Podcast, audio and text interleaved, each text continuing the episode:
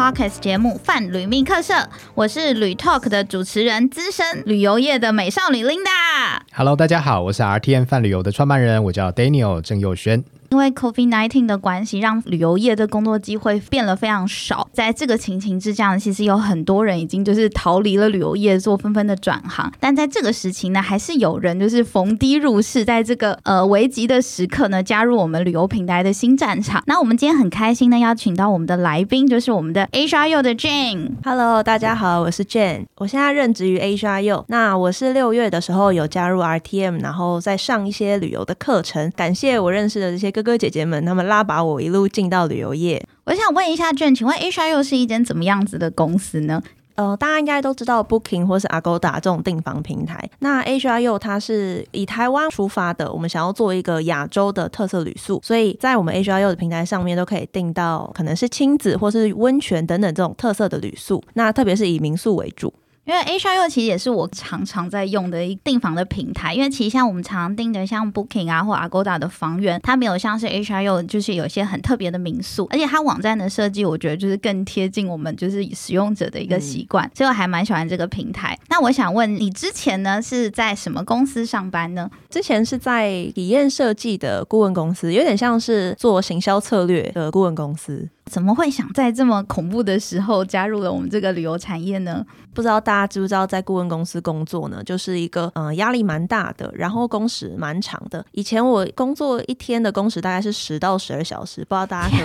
大家不知道可不可以想象这样的一个生活。然后之前我去上 RTM 的课的时候，我都还要先离开公司，然后上完课之后九点十点到家，我就继续上班，然后上到十二点交东西给主管。这样，那你真的是太优秀，就是真的很累。没事没事，我懂。你知道我们做这种创业的啊，就是一天二十四小时都在上班，连做梦的时候都会梦到公司的事情。真的，我懂你的辛苦。但是因为重点公司也不是我的，然后我就工作啊工作工作，我就没日没夜的。所以其实在这过程当中，我是一直想要转职的。因为顾问公司感觉到就是真的压力很大，而且工时非常长。但是你怎么会想要转职到旅游这个产业里面？以前我还在念书的时候，我们有一个社团。那那个社团呢，他就会找以前的学长姐回来做职涯的分享。那刚好那个时候遇到的是旅游业的学姐，跟我们讲说她在订房平台里面的工作生活。听完我就觉得，嗯，蛮有趣的，就开始在心里一个算是种下一个种子吧，就想说在这个地方工作应该蛮有蛮不错的哦。然后工作内容应该也是蛮好玩的。哎，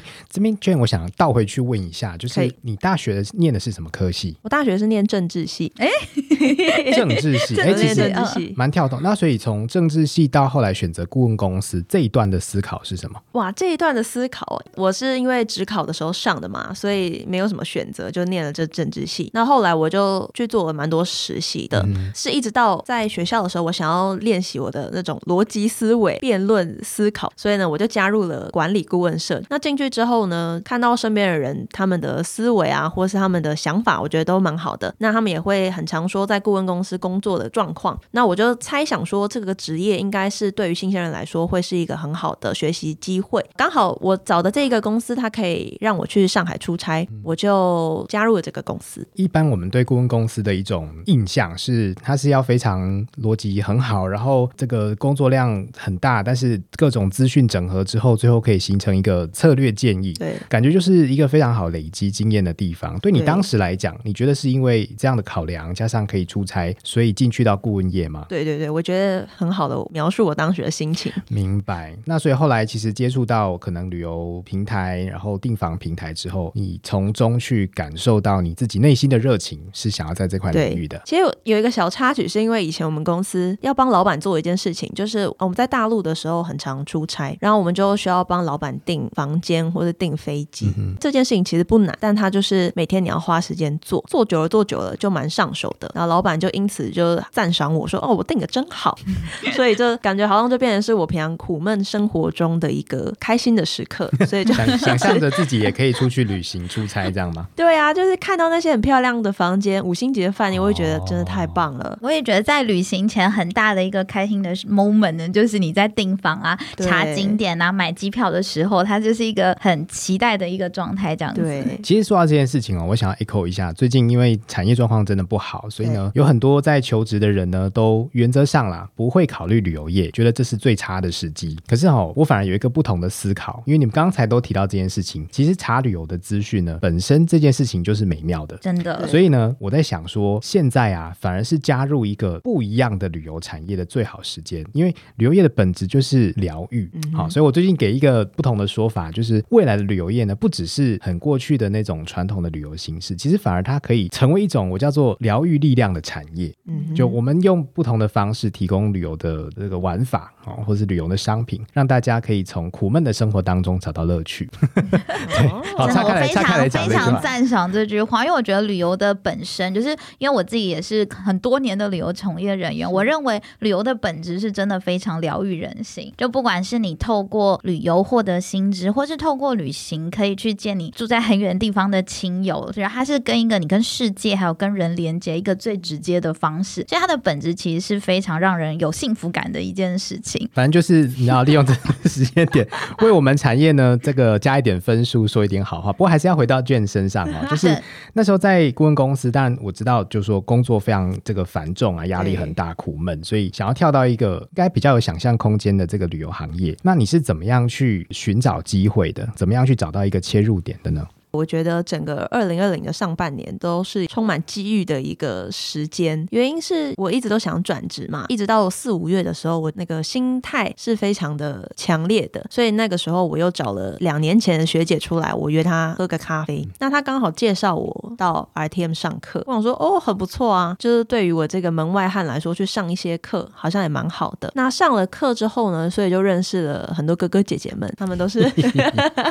都是在个产业里面有很多经验的哥哥姐姐们，嗯，还有因为也有讲师嘛，那讲师也是更资深的哥哥姐姐们，所以就是透过这么多人脉连接之下，就刚好让我找到一个我觉得很好、还不错的机会，然后也顺利的加入这个公司。嗯，所以对啊。RTN 的这个课程有点像是你对旅游业的一个敲门砖吗？对我觉得非常非常的是，那像你之前就是要想要进入旅游业之前，除了参加 RTM 的课程之外啊，你自己有做什么额外的准备或做一些功课来来进入这样子的行业嘛？因为现在也很快的，就是有接近了另一波的求职潮了，所以可能有些人如果想要就是像娟一样，在这个风雨飘渺之中有没有加入了这个旅游产业的话，那他们就需要什么样的准备呢？对我自己来说，当时在 RTM 上课的确帮了我很多，就是关于 OTA 的一些产业知识或者基本的名词。那我觉得，如果现在想要进入旅游业，但是没有办法参加 RTM 的课程的话，我觉得可能可以从两个方式下手。第一一个方式呢，你自己就是朋友出去玩的时候，你就来订这些景点或者订饭店，所以你就会对于这整个流程来说，你会有一个大概的想象，会知道可能的问题在哪，或者机会点在哪，直接跳下来当这个操控者。第二个呢，我认为是说，旅游新创就是一个电商平台，呃，等于说饭店他们把房间放到我们的平台上来卖，所以其实很多思维我们要用电商的方式去思考。那电商他们会思考的名词，你可以去找找看说，呃，电商他们都在在乎什么？他们可能会在乎流量，那在乎那个行销漏斗等等的，或是库存，然后通路。那你去把这些名词收集起来之后，其实对于在面试上或是跟相关产业的人在聊天的时候，其实都会有蛮好的帮助的。那娟，你有提到就是像旅游新创平台有非常多，那你为什么会选择就是 HRU 这间公司呢？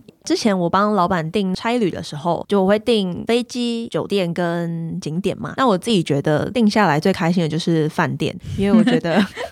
就是看着五星级饭店很高档，我就觉得好棒哦。然后我自己在跟别人出去玩的时候，我也比较喜欢订饭店，觉得说在找饭店的那过程当中，对我来说蛮开心的。所以刚好 Asia 又这个时候有开这个缺，我就想说哇，真的太棒了。之前其实我也想说，要是嗯、呃像景点的新创试试看，那之后再有没有机会再跳回去订房平台？我想问一下，就是因为对一般不在旅游业的求职者来讲，对于旅游业第一时间的想象啊，会是旅行社，会是带团。对那你那时候有考虑过在旅行社，或者是成为这种前线的服务工作者？当时没有考虑过要加入旅行社。嗯第一点是它算是团体旅游，那我自己不太喜欢做团体旅游，参与团体旅游这件事情，所以就可能不会那么想要很认真的工作。哼，你对于它的产品本身 没有太大的认同没有兴趣吸引力这样子。然后第二个是传统旅行社做的，有点像是行政或是像客服等等的，就是他好像我听说的应该是兜包，就我要做很多业务的事情，行政、客服，然后还要签票等等的，这感觉不太像是我喜欢做的事情。我可能更喜欢退到幕后去来做一些构想或是策略的事情，所以我觉得服务这个性质对我来说好像不是那么的适合。嗯，因为我经常在大学演讲，然后面对很多观光科系的同学啊，或者是来自于其他不同领域的这些年轻人对，我都会其实给他们一个我自己的经验，因为我也不是念观光科系出身，但是在这个行业久了之后呢，大概比较能够去判断说需要什么样的特质是适合在这个行业长久去耕耘的。对后来我得到一个结论，我觉得呢，就是要有一种变态的服务精神。是 这个结论 是什么叫做变态的服务精神呢？简单来讲呢，就是当你看到别人玩的很开心的时候，你比他更开心，因为你的服务，因为你的产品设计，所以客人的满意度很高，非常的开心。这时候在旁边，可能你是那个服务者，非常非常辛苦啊，做牛做马，但是你会非常有成就感。所以我说这是一种基本的一种，算是在旅游业工作的情怀啦。但是呢我觉得 Jane 给我的特质的感觉，好像比较不是这样。我反而觉得 Jane 他是更追求一种在旅游业的创新，而且是数位科技运用的前端，然后呢，去引领这个产业的未来发展的风潮的这样的一种企图心。我觉得你说的非常的精辟。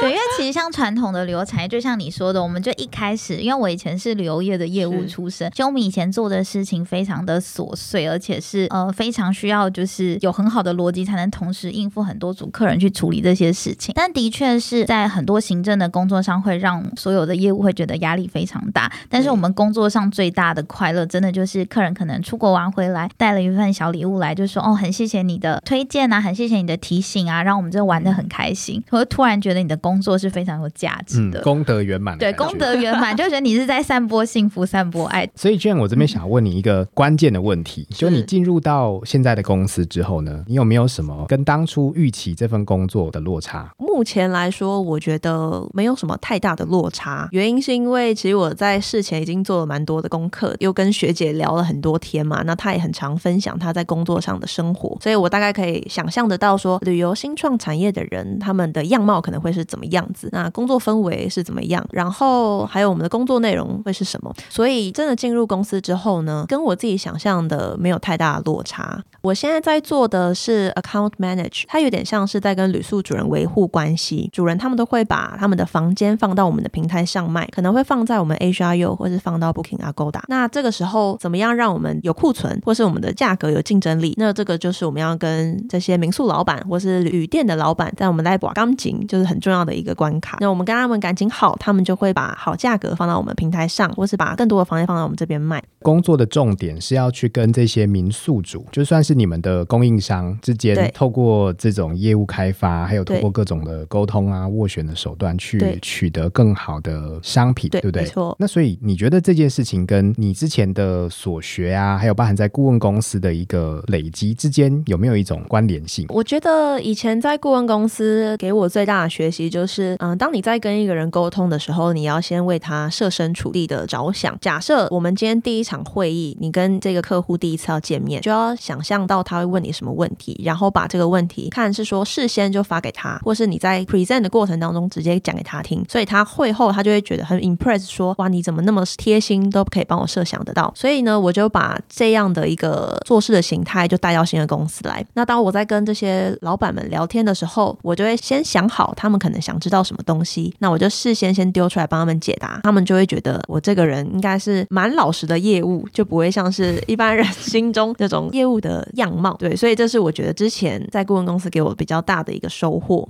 那是因为你对民宿产业在过去其实很陌生，对哦那你现在要直接面对到的是民宿的老板，对，他们可能都是经营那间民宿，可能好多年啊，甚至是在这个产业界非常资深的这些前辈。对那在对应的过程当中，你自己觉得有没有什么困难啊、挑战？目前感受比较深刻。当然有啊，比如说我们这种新创平台很常会做促销优惠，不知道大家最近像 Line 或是 Agoda 上面有很多的活动，就是一直打折，像什么双十一啊，打到骨折，周末的打折这样，子。真的很夸张。所以我们平台有时候也会想要要推出这样子的活动。可是你在跟这些老板们谈的时候就很麻烦，原因是因为我们都挑在比较特定的假日，那他就会想说，为什么你要叫我们在特定的假日降价？为什么你这样做就是会影响我们整个产业啊？是不是要销价竞争啊？等等的。所以这个时候呢，这通电话就变成是十五分钟，他都在帮我洗脸，就很烦。就是说，这不可以这样做，不可以这样做。应该是他们就。旧有的一个经营理念跟现在平台的思维有非常多的落差，而且很多的民宿的一个主人，他都是一个比较可能有比较年长，然后可能有经营了大半辈子都是这样子做生意的人。那以你的状况来说，你要怎么去说服他们，就是加入你们这些促销活动？通常第一个要先挑啦，你要先挑一下，有一些他就是不会听你说话的人，那没关系，我们就是有平日的活动或是一般的脸书贴文的邀约，我们再跟他沟通。那哦，那种有洗过你的脸，要先画个叉叉，一定要先画，先拉黑。有一对啊个小本子写说这个是洗脸 A 先生这样。对啊，不要随便尝试它。对，通常呃，我现在的做法是这样，就是因为我知道有一些客户他们比较有规矩，就是他们肯定要层层上报，所以我现在采取的方式呢，都是我会先付出，嗯，我们要他们的折扣，我们要他们的库存，那我们就要先给一些东西，就像我们可能会先把他们的搜寻结果，我们把它放前面，那就是增加曝光量，或是说我们可以主动的帮他发行销贴文，就是透过做这些行销的曝光呢，就让他们感受到我的善意，这样子对他们来说就会比较容易接受之后的嗯。要求或者邀约。嗯，先给他们糖吃，对，嗯，后面再教他们上脚。对，哎，其实这样对民宿老板是应该是有蛮大的帮助，因为我觉得很多台湾真的很漂亮的民宿，他们真的是因为都是上一辈的长辈在经营，所以他不太会用就是现在网络行销的力量。那如果透过平台的一个力量去优化这件事情，我觉得很多民宿业者就会愿意配合后续的一些折扣。这样，对，但是针对刚才你提的情境，其实我也很好奇，就一般的市场销售状况来讲，遇到廉价，然后特殊的节日，一定是卖得更好。所以呢，我觉得就商业面来讲，在这些时候应该是要提升价格，然后让你们的业绩，也让民宿的业绩能够变得更好。所以你们在这些不同的节庆啊，还有就是假期的时候所进行的这个操作，你们的起心动念是什么？这种节庆上来说，各个平台主要抢的都是流量。用这些订房平台的客人呢，其实他们都是在追求哪里最低价，我就去哪里。所以大家如果现在有用手机或者用电脑的话，你们可以直接在 Google 上面搜寻你想要去住的酒店，那它这个时候就会出现一连串的比价系统。那最上面呢就是最便宜的，那你一定就会点进去看说哦多便宜，那我可能就下定。所以在这种时候，廉价或是春节、跨年的时候，各个 OTA 平台我们就会推不同的折扣，然后去吸引客人他们来到我们的平台上面来下定。我觉得重点是抢流量，流量为王。卷，我想问一下，就是你现在共事的同事啊，大概的年龄层落在哪里？蛮年轻的，有跟我同年的，或是大我两三岁的。那比较资深的话就，跟你同年大概是落在哪一个年纪区间？来 让观众知道一下，就是我的年 年纪。我我现在是刚毕业一年，哦，就是那个在填年纪集聚的时候，是填在可能是第第一个第一个嘛？第一个是几号到几号？就是十八到十30岁八对对，十八对是这个，对对对对对，是那个哦是那个没错，新鲜人，新鲜人，蛮算很新鲜的。所以大部分都是落在二十几岁。对，二十几岁为大宗，哇哦，那如果这样子都是年轻人的氛围之下，大家一起是非常的欢乐嘛？非常欢乐。有一次呢，真的很欢乐，就是大家很常工作，就是会小聊一下天。我感觉进到旅游业的人其实都是蛮开朗的。我刚进去的时候，其实很快就跟同事们会聊天啊，打成一片的。最让我印象深刻的是，我做这个职位，我很常需要打电话跟呃老板他们聊天嘛。那我就在打电话的时候呢，我身边的同事真的太吵了，他们就是叽里呱啦叽里呱啦，然后我就拿着我的电话，然后我必须要捂住另外一只耳朵，才可以听到我对面的人他们在说什么，就很夸张，真的很大声，就代表这样子办公室的氛围是非常热络的，这对，非常友善。那你你进入公司第一天，大家都会约你去吃饭还是什么的，但是就一般年轻的工作者在职场上也会遇到一个问题，就是如果身边呢都是同样年轻的工作伙伴，那会不会有一种觉得好像找不到前辈可以学习的感觉？公司其实还是会有一些比较资深的同事，像我们有一个同事，他从 Agoda 来的，那或是有同事他是从易游网来的，比较会把眼光放在比较资深的同事或是老板身上，比较不会把重心放在我身旁的同才来学习。OK，但是还是会观察说他在这么年轻，他可以做到我哪些做不到的事情，那我是不是可以把它学起来？所以其实公司里面还是有可以学习的。对对对，的对还是会有比较资深的同事。说到你们老板呢、是嗯，前不久久，他才打电话给我，好，这个 H R U 的创办人 C K 是打电话给我，他就非常兴奋的说：“哎，Daniel，Daniel，我跟你说，你们那边呢培养出了一个很年轻、很优秀的一个 一个伙伴，最近刚加入我们公司，哇，他表现的真是太好了。你们那边还有没有更多这样年轻人可以再介绍给我？拜托拜托，这样。然后马上联系了你们的人资的主管，又把那个新的 J D，就是那个工作介绍寄寄到我的信箱。对，那我害我现在非常紧张，因为你知道你的你的这个标杆啊，万一后面没有一个能够去追得上的这个这个推荐的伙伴的话，那就很闹苦这样。所以我想问的是，说你觉得在这短短的时间当中，哎，你进 H R 大概多久？刚满一个月。在这个短短时间当中，你有没有做对了什么事情，能够让你的老板觉得对你非常印象深刻？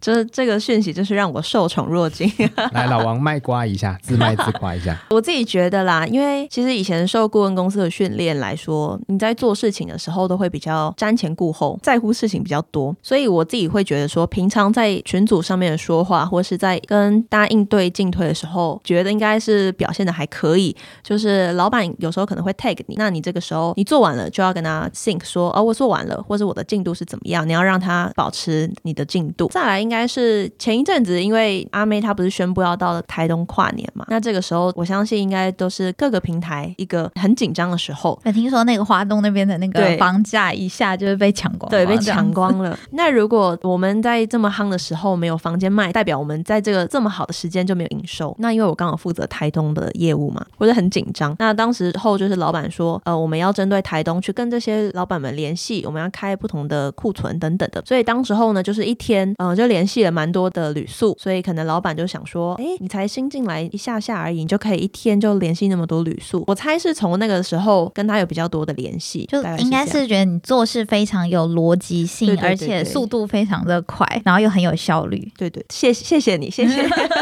同整一下，就是如果说就是要当在新鲜人的在一进这个职场的时候，要被老板赞许，需要就是具备哪一些特质这样子。对。那从另外角度讲，你觉得目前你最需要去提升的条件是什么？因为我以前不是业务出来的嘛，那大家不都说业务就是很会说话嘛？所以呢，现在我面临到比较大的问题，就是我要怎么很圆滑的说话，或是讲漂亮的话，这个是我觉得比较大的学习。因为我们平常都是大家在打电话，你都可以听到人家在说什么，我就会偷听一下我旁边的哥哥姐姐们他们都怎么说的，然后呢再套用到我自己的话里面，去慢慢学习大家的话术，然后去理解一下民宿老板他们到底想听到的是什么，说他们想听的话。有需要学台语吗？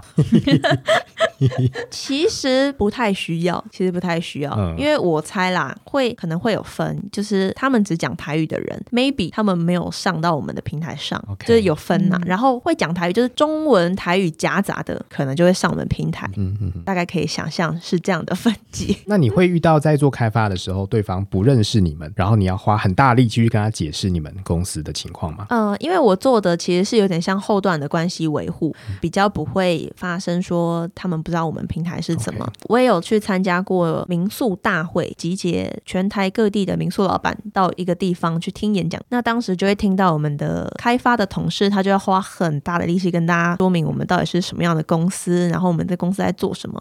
但是从那一次，我才从他的口中才真的听到说，哦，原来他们都会这样介绍我们公司，就学了一课。哦，他们介绍的方式跟你们介绍自己是很不一样的吗？我因为我以前不太需要介绍自己的公司，所以我的理解就会像英文上面讲的，或是我同事耳语跟我讲的。那听到这些开发的同事他们比较正式的介绍，就会知道说啊，以后如果我面对比较不熟悉的客人，我可能可以怎么样说，怎么样说会更恰当。同整起来啊，比较会觉得要在像你们这样的订房平台或者。是一个以呃线上销售为主的一家旅游公司来说呢，如果要到这边工作，需要具备的一些基本的能力是什么？我自己觉得要具备的话，基本的第一个是产业知识，基本要有一点点，对你大概知道说旅游大概是分订房、景点、航空等等的。那第二个是你可能要对电商的名词稍微有一些了解，我们平常在讲的一些流量库存要大概知道一些。那对于真正实力上来说的话，我感觉第一个是你。的想法要坏一点，因为其实，在新创公司来说，我们面对不同的可能节庆或是新来的政府发的公文，我们都要很快去做应对。比如说像安心旅游来说，突然寄出这个安心旅游，我们公司应该要怎么做才可以吃掉这些流量，所以你的应变、你的速度、思考速度要够快。然后第二个是你需要有逻辑的去推进每一件事情，因为公司其实现在成长也到一百人左右的这个规模。那如果你做事情反反复复不够有逻辑的话，其实你就很难把一个 project 推进。